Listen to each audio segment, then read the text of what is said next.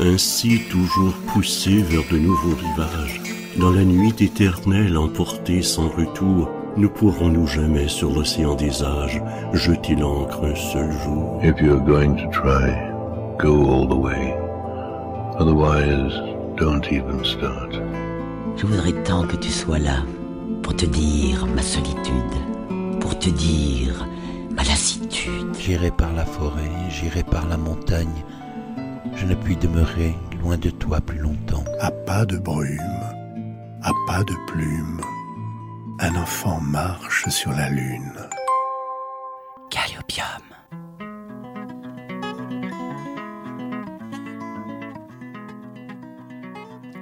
Amis de la poésie, bonsoir. Je suis ravie de vous retrouver dans Calliopium, deuxième volet aujourd'hui d'une émission spéciale Beat Generation. La semaine dernière, je vous parlais de Jack Kerouac, considéré comme le chef de file de la Beat Generation, et sa fascination pour le bebop et la musique jazz improvisée de Charlie Parker, et auteur du fameux roman Sur la route, véritable bible beatnik. Il incarne l'idée du voyage comme source d'expérience, d'évasion et d'inspiration. Nous parlions également d'Allen Ginsberg, ce poète halluciné, contestataire, militant et porte-parole de la Beat Generation dans les années 60, auteur du fameux poème Hall, long poème en prose qui à sa sortie fit scandale en raison de son langage cru et explicite, très rapidement condamné et retiré de la vente pour obscénité. Une censure qui devint un emblème pour les défenseurs du premier amendement de la Constitution américaine. À l'époque, Ginsberg, qui ne faisait pas mystère de ses idées libertaires et de son opposition à la politique américaine, est rapidement considéré par le FBI comme une menace pour la sécurité intérieure.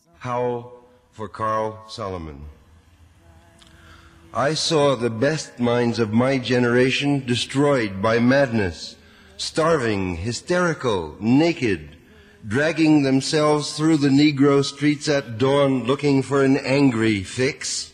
Angel-headed hipsters burning for the ancient heavenly connection to the starry dynamo and the machinery of night who poverty and tatters and hollow-eyed and high sat up smoking in the supernatural darkness of cold water flats, floating across the tops of cities, contemplating jazz, who bared their brains to heaven under the L and saw Mohammedan angels staggering on tenement roofs, illuminated who passed through universities with radiant, cool eyes, hallucinating Arkansas and Blake light tragedy among the scholars of war, who were expelled from the academies for crazy and publishing obscene odes on the windows of the skull, who cowered in unshaven rooms in underwear, burning their money in wastebaskets and listening to the terror through the wall who got busted in their pubic beards returning through Laredo with a belt of marijuana for New York, who ate fire and paint hotels or drank turpentine in Paradise Alley death, or purgatoried their torsos night after night with dreams, with drugs, with waking nightmares, alcohol and cock and endless balls, incomparable blind streets of shuddering cloud and lightning in the mind leaping toward poles of Canada and Patterson, illuminating all the motionless world of time between.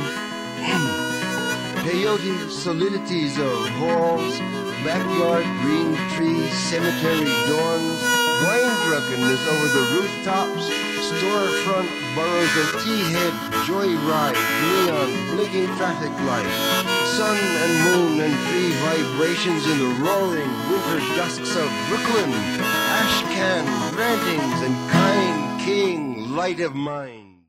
Les beats ont des origines diverses et se comportent de façon très différente. Certains d'entre eux sont d'authentiques clochards célestes, d'autres des délinquants juvéniles, certains d'entre eux sont mariés et ont des enfants. La Beat Generation n'est donc pas confinée aux jeunes. Un phénomène d'une telle envergure a ses idoles, ses règles, ses tabous. À cette époque de la rébellion beat contre l'American Way of Life, on oppose deux genres radicalement opposés. D'un côté, les squares. Les squares, ce sont les suffisants ou les insuffisants, les rasants, ceux qui sont toujours occupés, qui ne se relaxent jamais et qui ne profitent pas de la vie. Les squares sont rigides et conformistes.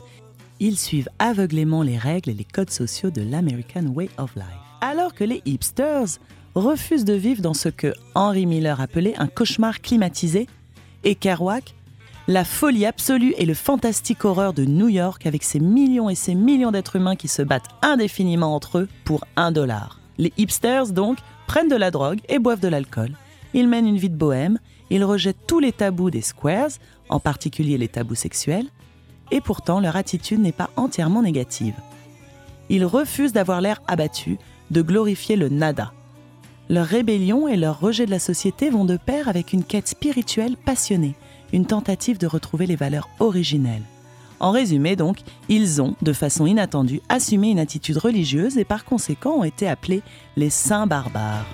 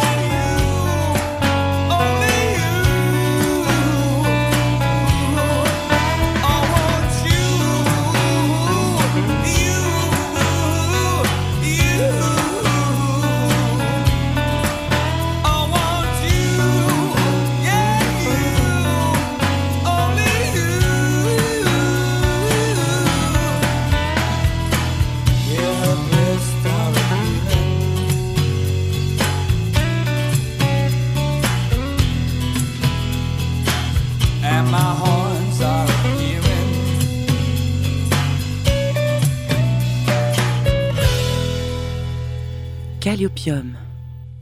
La révolte de la Beat Generation ne se réduisait pas à une simple destruction des valeurs traditionnelles. La Beat Generation représentait un mode de vie, du rejet de la société à procéder une nouvelle éthique, une nouvelle mystique, un nouvel enthousiasme.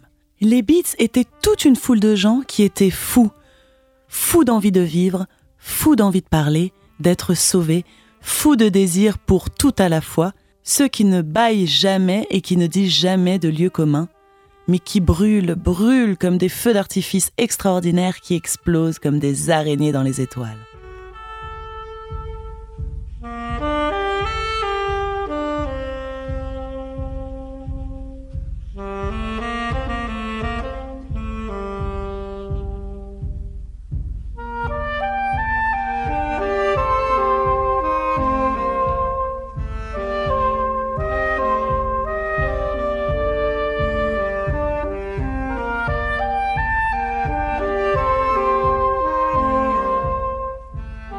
Impossible de parler de Beat Generation sans évoquer une autre figure emblématique de ce mouvement, William Burroughs, considéré avec Jack Kerouac et Allen Ginsberg comme l'un des membres fondateurs de ce mouvement. William Burroughs, le plus âgé des trois, pas pour autant le plus sage, sans doute le membre le plus sombre.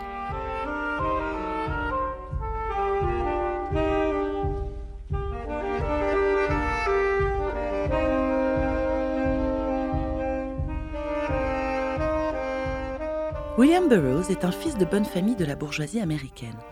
Il mène d'ailleurs une adolescence sans histoire et obtient en 1936 son diplôme de lettres à l'université d'Harvard. Après des études médicales inachevées à Vienne en Autriche, il s'installe à New York. C'est la guerre, la deuxième, la mondiale, et Burroughs survit en s'essayant à tous les métiers. Détective privé, dératiseur, employé d'une agence de publicité. Il essaye même d'incorporer l'US Navy, il fréquente alors les lieux underground new-yorkais. Il tourne le dos à son existence de sage jeune américain et fait des rencontres. Celle de la drogue d'abord, la morphine, puis l'opium. Celle de nouveaux amis ensuite. Le poète Allen Ginsberg, qui lui présente l'écrivain Jack Kerouac. Ils resteront tous les trois intimement liés et créeront ensemble la Beat Generation. Burroughs, qui se veut libertaire, place l'individu au-dessus des valeurs alors vénérées de nation, de famille et d'argent il refuse le capitalisme comme le communisme, il dévore des romans de science-fiction et s'essaye à toutes les drogues. Un premier mariage finit par un divorce. En deuxième noce, il épouse Joanne Vollmer Adams en 1946 et l'année suivante naît son seul fils William, qui deviendra junkie et mourra en 1981. Premier contact avec la morphine en 1946, puis avec l'héroïne. Il mène dès lors une vie de camé pendant 15 ans, voyageant beaucoup, du Texas à la Nouvelle-Orléans, en passant par le Mexique, l'Afrique du Sud, Paris et Londres. En 53, un soir de beuverie à Mexico, où il a émigré pour fuir ses ennuis avec la police new-yorkaise, tel Guillaume Tell, il vise le verre que sa femme tient sur sa tête, le rate et abat accidentellement Johan d'une balle en pleine nuque. Poursuivi pour homicide involontaire, il s'enfuit alors du pays. Cet incident stupide sera son déclic. Burroughs commence à écrire son Junkie sur ses déboires de toxico est le premier d'une œuvre scandaleuse par ses thèmes, l'homosexualité, la mort, la drogue, et par sa forme brute et sans concession. En 58, il débarque à Paris avec l'aide de Jack Kerouac et Ginsberg. Burroughs ordonne le festin nu et le tape à la machine. D'après la légende, le manuscrit était un brouillon de notes éparpillées qui avait rebuté tous les éditeurs américains, d'autant que son contenu est, pour l'époque, d'une rare obscénité. Dans les années 75, il est de bon goût d'apprécier le festin nu. Burroughs est un auteur furieusement tendance. Il est cité comme une référence par des artistes rock comme David Bowie, Lou Reed et Patti Smith. Il a collaboré avec Kurt Cobain et on l'aperçoit même dans une vidéoclip de YouTube.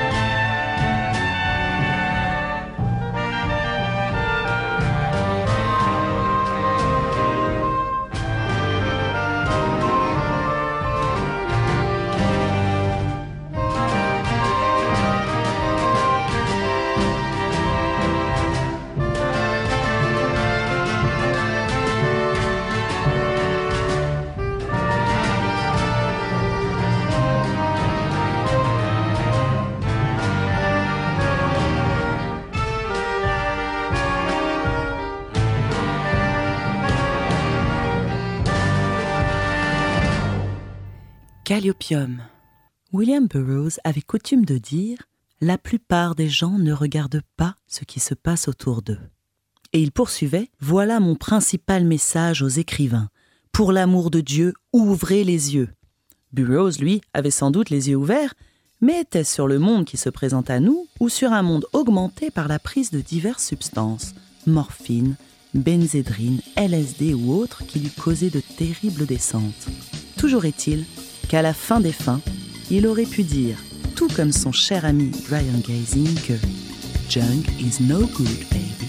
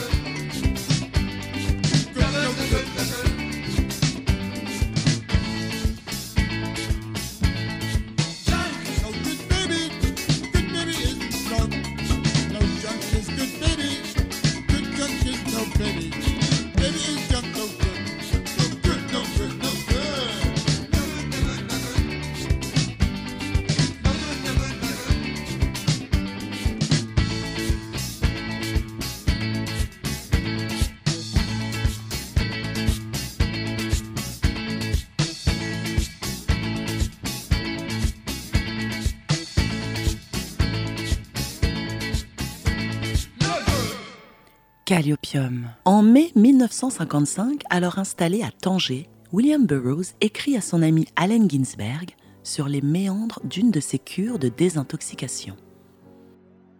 Cher Allen, je rentre à l'instant après 14 jours de cure en clinique. Paumé 15 kilos. Pas de calme. Inconscient 4 jours sous Barbie, après quoi tout tremblement, sans compter les pires affres qui soient. Toujours mal foutu et vulnérabilisé jusqu'à halluciner. Tout prend une nouvelle acuité comme l'avait de frais. Les sensations m'assaillent, comme des balles traçantes. Je sens s'affirmer en moi une force terrible, tout en restant en proie à une faiblesse telle que je ne puis que me maintenir là où j'en suis. Une fois réintégré ces chairs mortes et pâteuses, qui m'étaient devenues étrangères depuis que j'étais accro. Je me sens comme rescapé d'un camp de concentration. Ni baise, ni faim. Pas encore le sentiment d'être en vie, mais sensible comme je ne l'ai jamais été. La cam, c'est la mort. Je ne veux jamais au revoir y toucher ou en acheter. Dans l'état où je me sens à présent, je serais prêt à vendre des tickets de loterie avant de repiquer au truc. Drôle de rêve la nuit dernière, que je tiens à noter. J'étais en Turquie, dans une clinique pour suicidaires, où il suffit d'attendre sur place de s'en sentir l'envie. J'étais assis sur une arête, surplombant des sommets pelés et enneigés, comme ceux de la cordillère des Andes. Un gamin de 14 à 15 ans vient s'asseoir à mes côtés. Alors, je me sens partir de plus en plus. On se suicide effectivement en prenant avec le gamin un avion destiné à s'écraser dans la passe. Personne n'est jamais revenu de la passe, dans toute l'histoire de la clinique. Tandis que je pars de plus en plus et que l'avion arrive pour me prendre, Dave Wallman, un ami d'ici, me prend le bras comme il l'a effectivement fait la nuit dernière quand j'ai commencé à m'évanouir en pleine rue, et me dit Reste avec nous, Bill. Il y a tout le temps. Dans cette clinique, on peut toujours se tirer avant d'avoir embarqué dans l'avion. On vous laisse une chance. À vous de la saisir ou pas. J'ai vu un camé barbu se cavaler pour attraper le bateau qui pouvait le ramener sur le continent. Sirène du bateau au loin. On peut même emmener son giton avec soi. Le mien m'a dit Je n'irai pas avec toi tant que tu n'auras pas décroché une bonne fois pour toutes. Il existe au Maroc une préparation comparable au yagé. Je compte l'expérimenter moi-même, dès que j'aurai retrouvé mes forces. J'aimerais que tu sois ici, car une aide extérieure serait la bienvenue. Écris-moi bientôt. J'ai reçu une longue lettre de Jack. Affectueusement, Bill. PS. Merci pour les 5 derniers dollars. Désormais, je ne devrais plus avoir de problème de fric pressant.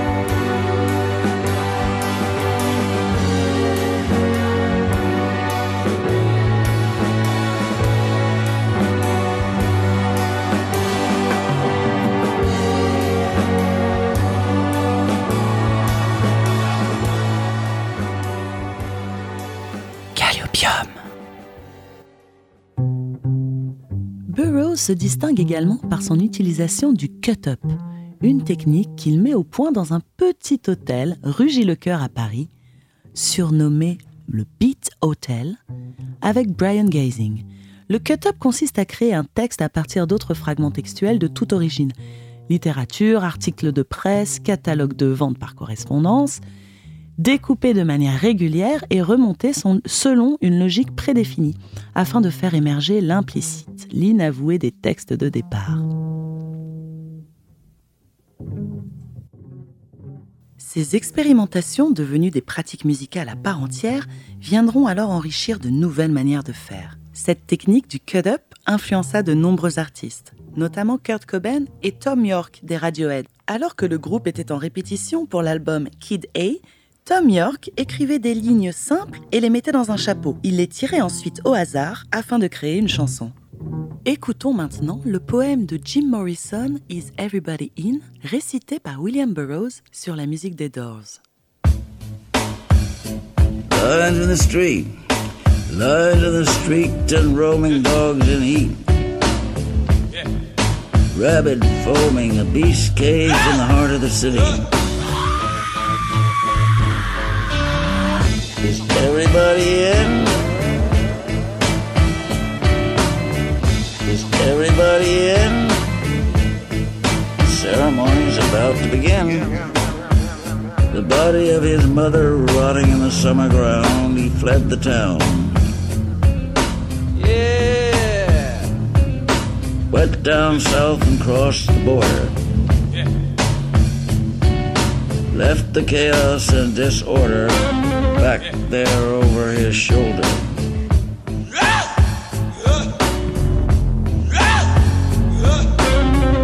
Is everybody in? Is everybody in? The ceremony's about to begin. One morning you woke in a green hotel with a strange creature groaning beside him. Sweat oozed from its shiny skin. Is everybody in? The ceremony is about to begin. All I have is vague story. that Jim Morrison, Jim Morrison, had drowned in a bathtub in Paris.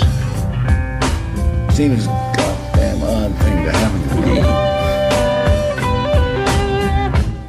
Lines in the street. Lines in the street and roaming dogs in heat. Rabid foaming, a beast caged in the heart of the city. Is everybody in? Is everybody in? Is everybody in? Is everybody in?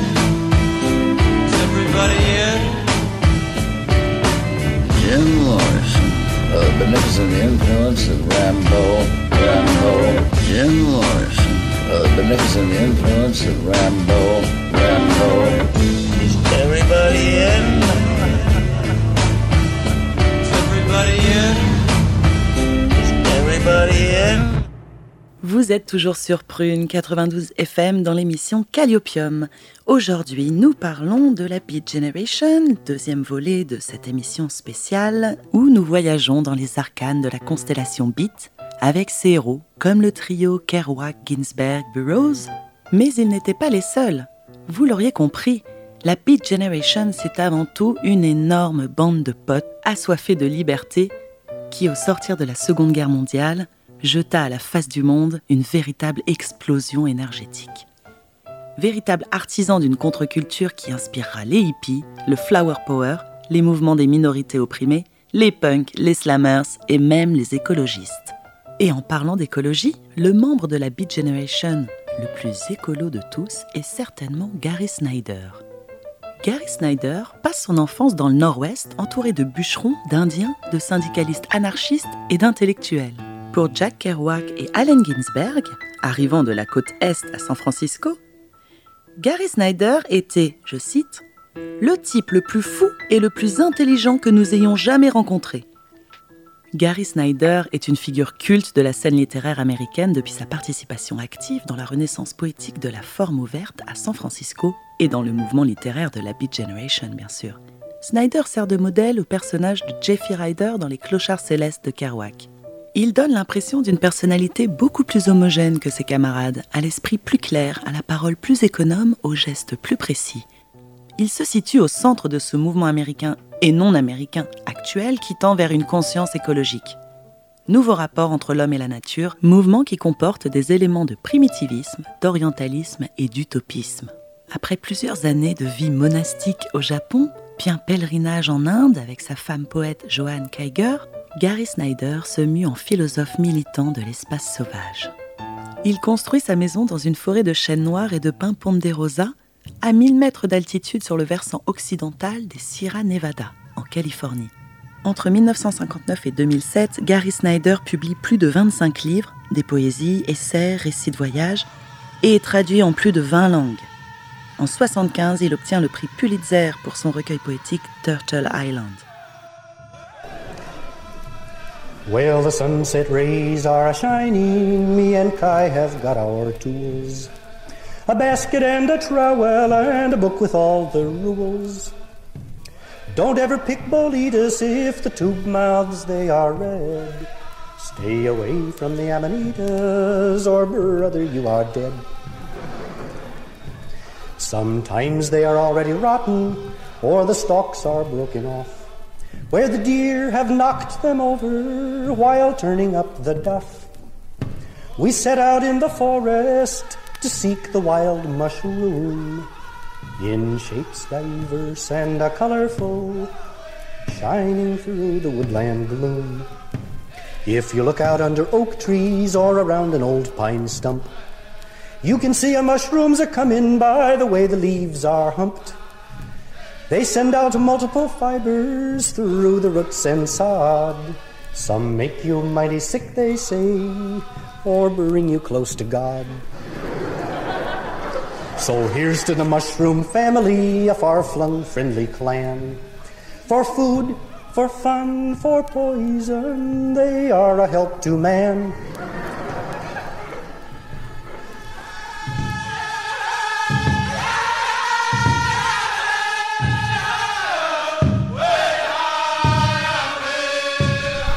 Depuis que j'habite à Hanshan, combien de dizaines de milliers d'années ont passé Suivant mon cours, retiré dans la forêt près d'une source, je déambule, me repose et contemple à ma guise. La falaise est froide, les hommes ne viennent pas. Les nuages blancs sans cesse s'amoncellent. Les herbes tendres pour couverture, joyeux, la tête sur une pierre, je laisse ciel et terre poursuivre leur changement.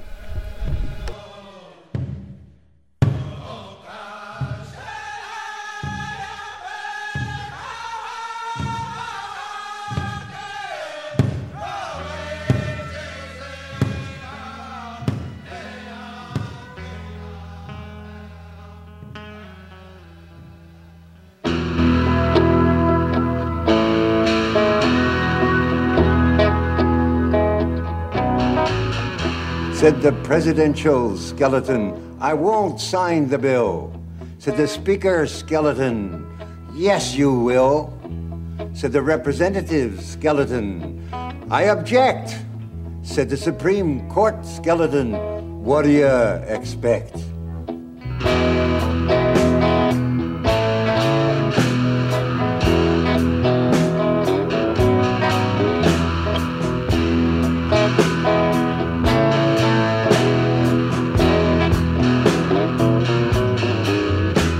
Said the old Christ skeleton, care for the poor. Said the Son of God skeleton, AIDS needs cure. Said the homophobe skeleton, gay folks suck. Said the heritage policy skeleton, blacks are out of luck.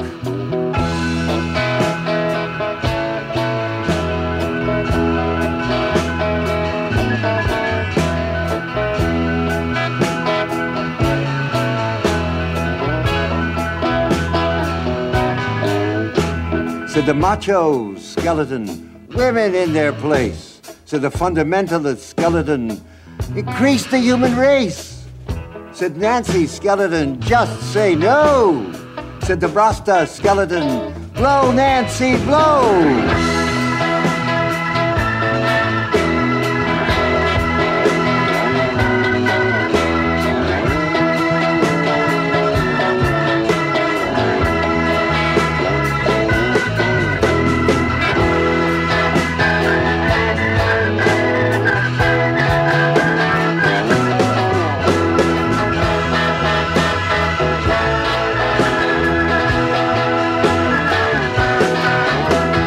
Demagogue skeleton, don't smoke pot.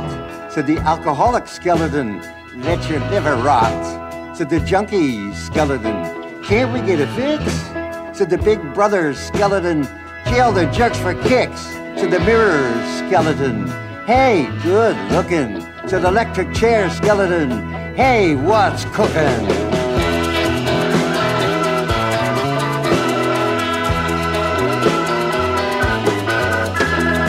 Talk show skeleton, muck you in the face. Said the family values skeleton, my family values mace. Said the New York Times skeleton, that's not fit to print. Said the CIA skeleton, can't you take a hint?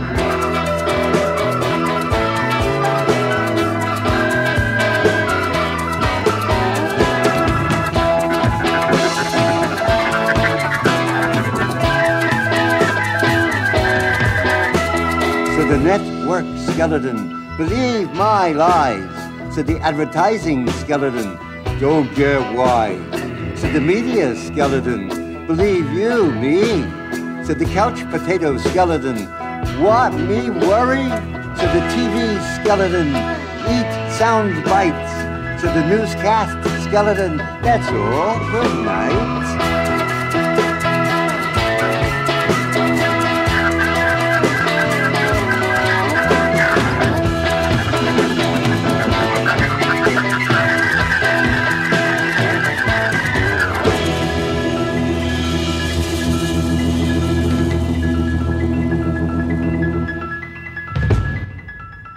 Nous venons d'entendre Ballad of the Skeletons, la ballade du squelette, une collaboration artistique et musicale entre Allen Ginsberg et Paul McCartney. Je vous le disais plus tôt, les collaborations entre les membres de la Beat Generation et leurs contemporains musiciens sont très nombreuses. Si Kerouac et ses amis étaient grands amateurs de jazz, la Beat Generation est naturellement associée au rock, autre forme artistique de rébellion. Parmi les artistes influencés par le mouvement, on compte tout d'abord Bob Dylan. Le chanteur confesse que Sur la route est sa Bible, et s'il n'a jamais rencontré Kerouac, il a été très ami avec Allen Ginsberg, allant même jusqu'à se recueillir avec lui sur la tombe de son auteur préféré. L'association est moins évidente, mais John Lennon était aussi fan. Et si Beatles signifie scarabée en anglais, le leader des quatre garçons dans le vent révéla que ce choix venait en partie du mot beat. L'influence de la Beat Generation trouvant son paroxysme dans la période hippie du groupe avec leur album Revolver et Sgt. Pepper's Lonely Hearts. La chanson mythique à l'allusion à peine voilée Lucy in the Sky with Diamonds est tirée de cet album et contient une photo de Williamsboro. Autre admirateur, Tom Waits, il fut bouleversé par la lecture de Sur la route, mais à défaut d'avoir pu travailler avec Kerouac, il était comparé à Allen Ginsberg et collabora à deux reprises avec Williamsboro. Quant à Jim Morrison, le leader des Doors, il avoua que le seul intérêt de créer son groupe était de devenir un beat. Écoutons tout de suite un autre poème d'Allen Ginsberg intitulé America, mise en musique par Tom Waits. America? America, I've given you all, and now I'm nothing. America, $2.27, January 17th, 1956. I can't stand my own mind. America, when will we end the human war? Go fuck yourself with your atom bomb. I don't feel good, don't bother me. I won't write my poem till I'm in my right mind. America, when will you be angelic? When will you take off your clothes? When will you look at yourself through the grave? When will you be worthy of your million Trotskyites? America, why are your libraries full of tears? America, when will you send your eggs to India? I'm sick of your insane demands. When can I go into the supermarket and buy what I need with my good looks? America, after all, it is you and I who are perfect, not the next world.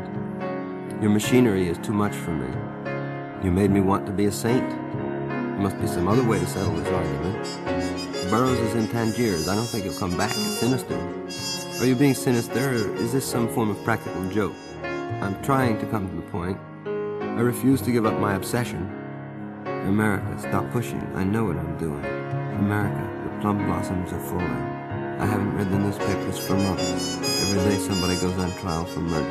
America, I feel sentimental about the wobbly. America, I communist when I was a kid. I'm not sorry. I smoke marijuana every chance I get. I sit in my house for days on end and stare at the roses in the closet. Whenever I go to Chinatown, I get drunk and never get laid. My mind is made up. There's going to be trouble. You should have seen me reading Marx. I have mystical visions and cosmic vibrations. America, I still haven't told you what you did to Uncle Max after he came home from Russia. I'm addressing you. Are you going to let your emotional life be run by Time magazine? I'm obsessed by Time magazine. I read it every week. Its cover stares at me every time I slink past the corner candy store. I read it in the basement of the Berkeley Public Library. It's always telling me about responsibility. Businessmen are serious. Movie producers are serious. Everybody's serious but me. It occurs to me that I am America. I'm talking to myself again. Asia is rising against me. I haven't got a Chinaman's chance. I better consider my national resources. My national resources consist of two joints of marijuana, millions of genitals, an unpublishable private literature that goes 1400 MPH, and 25,000 mental institutions. I say nothing about my prisons, nor the millions of underprivileged who live in my flower pots under the light of 500 suns. I have already abolished the whorehouses of France. Tangiers are the next to go. My ambition is to be president, despite the fact that I'm a Catholic. America, how can I write a holy litany in your silly mood? I will continue, like Henry Ford. My strophes are as individual as his automobiles, more so they're all different sexes. America, I will sell you strophes 2500 apiece, 500 down on your old strophe. America free Tom Mooney. America save the Spanish loyalists. America Sacco and Vanzetti must not die. I am the Scottsboro Boys. America, when I was seven, Mama took me to communist cell meetings. They sold us garbanzos a handful per ticket. A ticket cost a nickel, and the speeches were free. Everybody was angelic and sentimental about the workers. It was all so sincere, you have no idea what a good thing the party was in 1835. Scott Nearing was a grand old man, a real mensch. Mother Blur made me cry. I once saw Israel Amter plane. Everybody must have been a spy. America, you don't really want to go to war. America's them bad Russians. Them Russians, them Russians, and them Chinamen, and them Russians. The Russia wants to eat us alive. Russia's power mad. She wants to take our cars from out our garages. Her wants to grab Chicago. Her needs Red Readers as digests. Her wants our auto plants in Siberia. Him big bureaucracy running our filling stations. That no good. Ugh, him make Indians learn read. Him need big black niggers. Ah. Her make all work 16 hours a day. Help. America, this is quite serious. America, this is the impression I get from looking in the television set. America, is this correct? I'd better get right down to the job.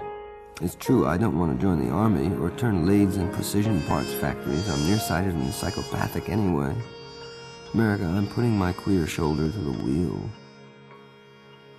Un autre musicien qui croisa la route de la folle équipe Beat dans les années 60 me tient particulièrement à cœur, tant son destin est singulier. C'est le compositeur Louis Thomas Hardin, mieux connu sous le nom de Moondog.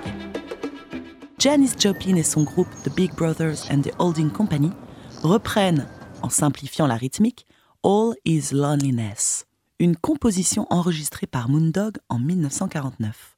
Je vous propose d'écouter tout de suite cette reprise All Is Loneliness par Janis Joplin et son groupe de l'époque.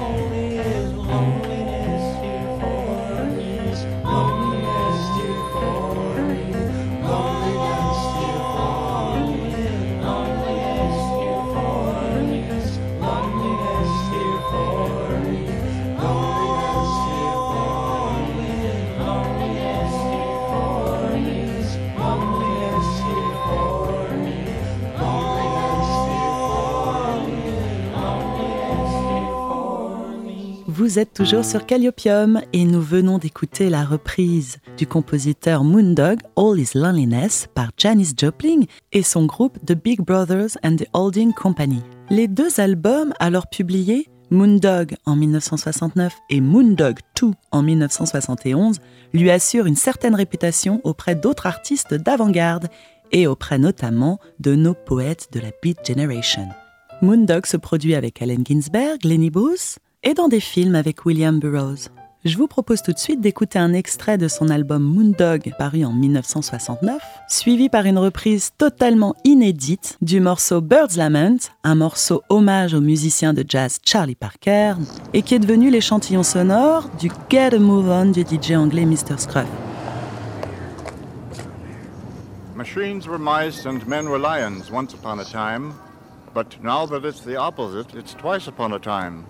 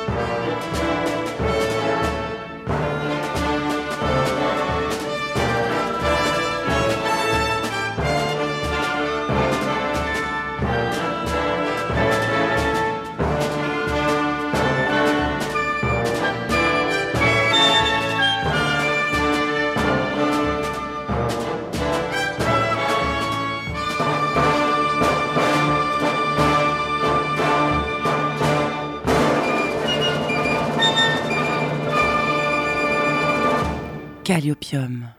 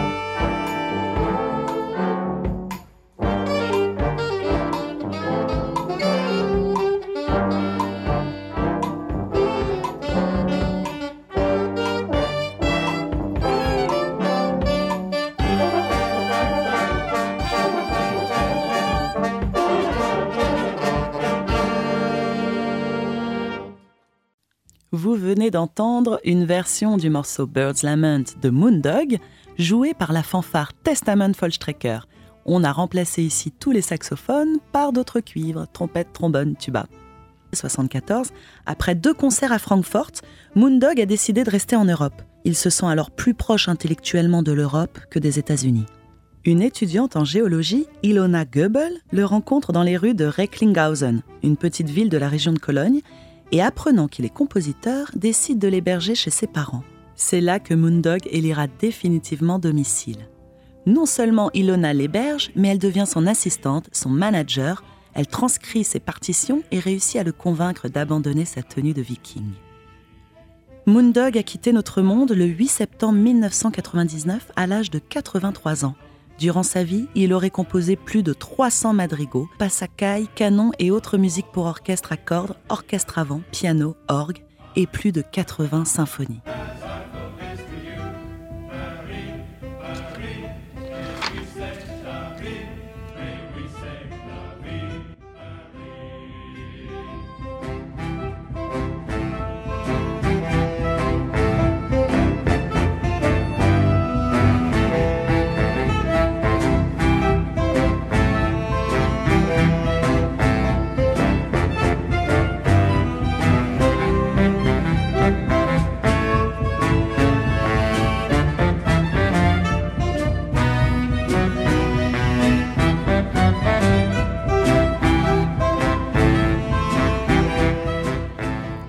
Et nous arrivons déjà à la fin de notre émission Calliopium spéciale Beat Generation.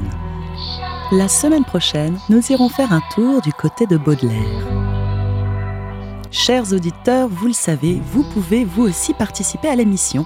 Si vous avez des poèmes que vous souhaitez partager, vous pouvez me les envoyer calliopium à gmail.com ou sur la page Facebook de l'émission et je me ferai un plaisir de les lire.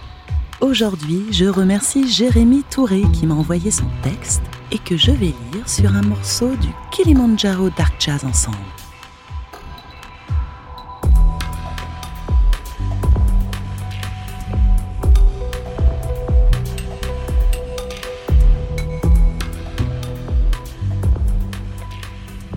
Et au lieu de sorcières, les filles du Sud, restez fragiles et judicieuses venez rendre visite à votre sœur de la ville qui vit dans la pourriture et le logo.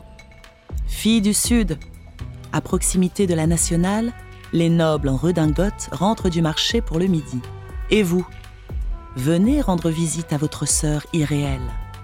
Dormez jusqu'à satiété dans le soir des bas-fonds et de l'enseigne lumineuse de la pharmacie.